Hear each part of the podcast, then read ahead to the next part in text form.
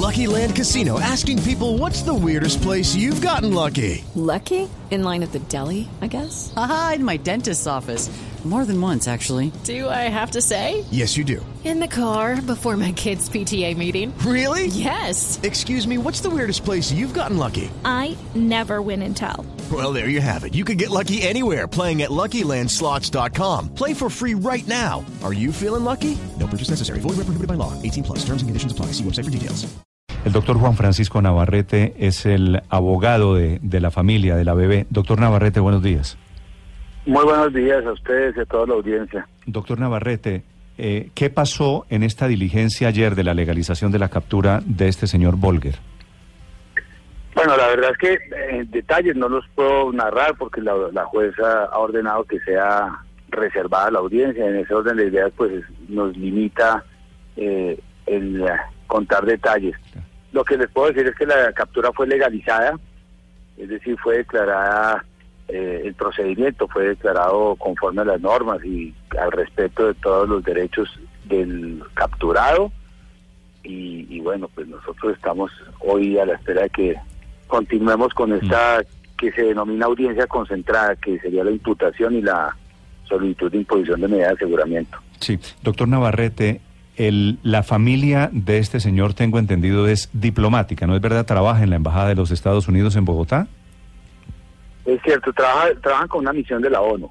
Misión de Pues Naciones tenemos entendido, ok, sí. Misión de Naciones Unidas en Bogotá, pero es familia norteamericana, mejor dicho. Sí, sí, sí, ellos son extranjeros y el, y el joven es de nacionalidad extranjera, es de nacionalidad norteamericana. ¿En, ¿En qué momento es que ellos alegan o intentan la inmunidad diplomática?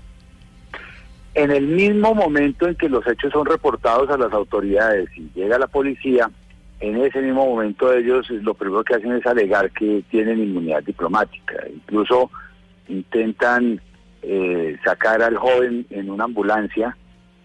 Eh, la comunidad de, la copropiedad no los deja, no los deja salir, es lo que nosotros tenemos referenciado por las, eh, digamos, por, por las probanzas que ya hemos recaudado.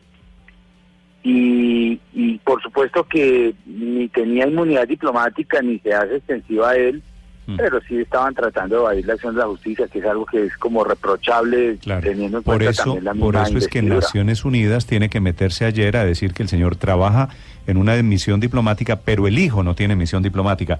Doctor Navarrete, este muchacho tiene 23 años. ¿Mentalmente es un mu- muchacho eh, lúcido, cuerdo?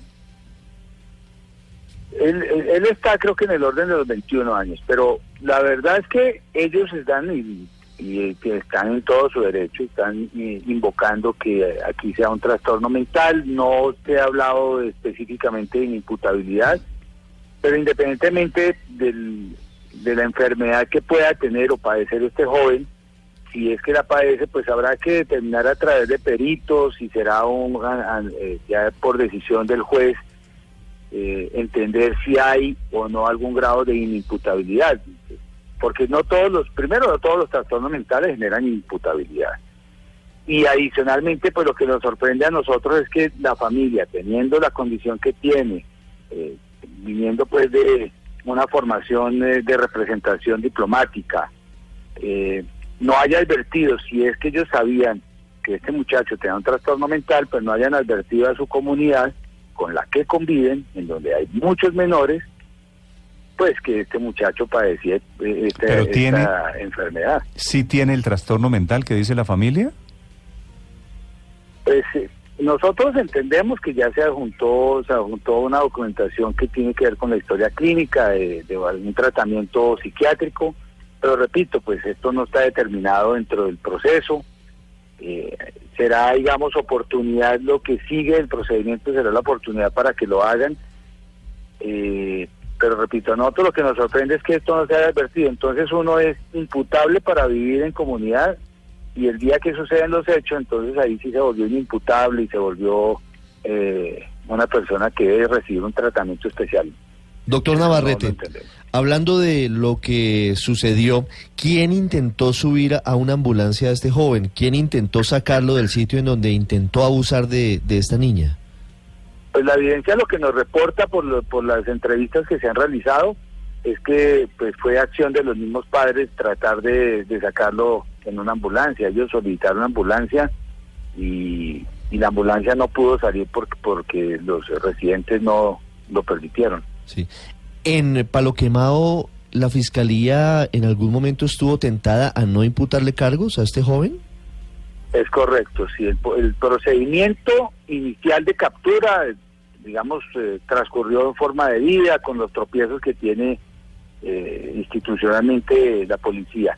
Pero cuando llegamos nosotros a la, a la URI, eh, extrañamente, pues eh, durante horas el fiscal estuvo enviándonos razones con los policías que efectuaron la captura, porque digo enviándonos razones porque no nos dejaron pasar, de, no nos dejaba pasar de la reja que ahí no se veía ninguna conducta, que él entendía que eso ahí no había ningún tipo de delito, que eh, no había habido contacto con la víctima, pues nosotros sorprendidos porque pues, el Código Penal no no no requiere esto, es más.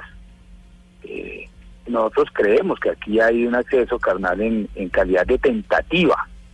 Que no lo haya podido consumar, es, eh, eso fue por una acción de un agente exterior que fue la niñera.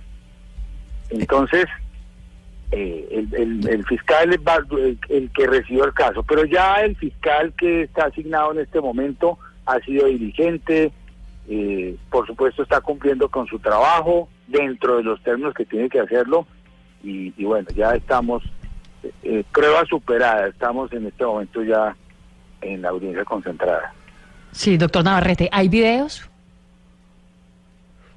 Bueno, eh, esto tengo que hacer, digamos, prudentemente referencia que todo esto hace parte de la evidencia que, no, que, que, que se debe aportar en su momento oportuno a- al proceso, de manera que lo que sí les puedo decir es que está suficientemente demostrada la conducta y la y hay elementos suficientes para demostrar la conducta eh, que se está investigando.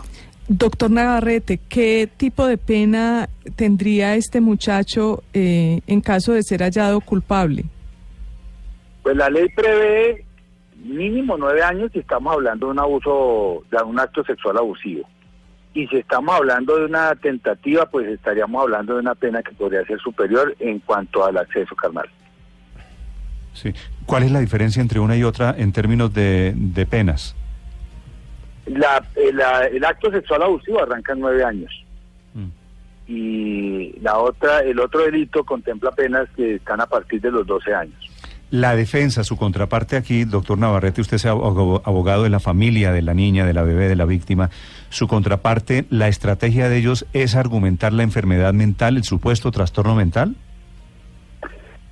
Sí, el- yo creo que ese es el, ese- en eso han basado su teoría del caso de defensa, eh, o la están basando, por lo menos. Claro que estamos arrancando hasta ahora las audiencias concentradas. Aquí no se está debatiendo todo un tema de fondo, pero ellos eh, desde el principio pues eh, tuvieron cuidado en, en, eh, arrimar una, una historia clínica que demuestra un tratamiento psiquiátrico y en, en ese orden de ideas pues lo que lo que corresponde es que sea un perito eh, quien determine qué tipo de trastorno mental si eso genera algún tipo de inimputabilidad y por supuesto será el juez el que finalmente reconozca o no si esto es una razón para un tratamiento especial o no Es decir, de llegar a comprobarse que tiene algún tipo de trastorno, ¿podría incluso quedar en libertad o, o ser llevado a su país?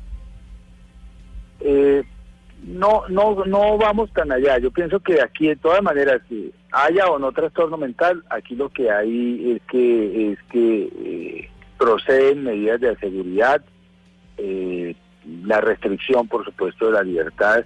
Lo que pasa es que las condiciones de la restricción serán seguramente diferentes, pero, pero lo que sí no se puede y por supuesto estaremos muy atentos es que uno se aplique la norma, Claro. dos que se eh, proteja a la comunidad, eh, que se respeten, por supuesto, todas las garantías que eh, protegen a la víctima y, y, pues que esto no quede, vaya a quedar impune. De acuerdo. Eh, ojalá no quede impune. Nosotros también estamos en eso. Doctor Navarrete, gracias.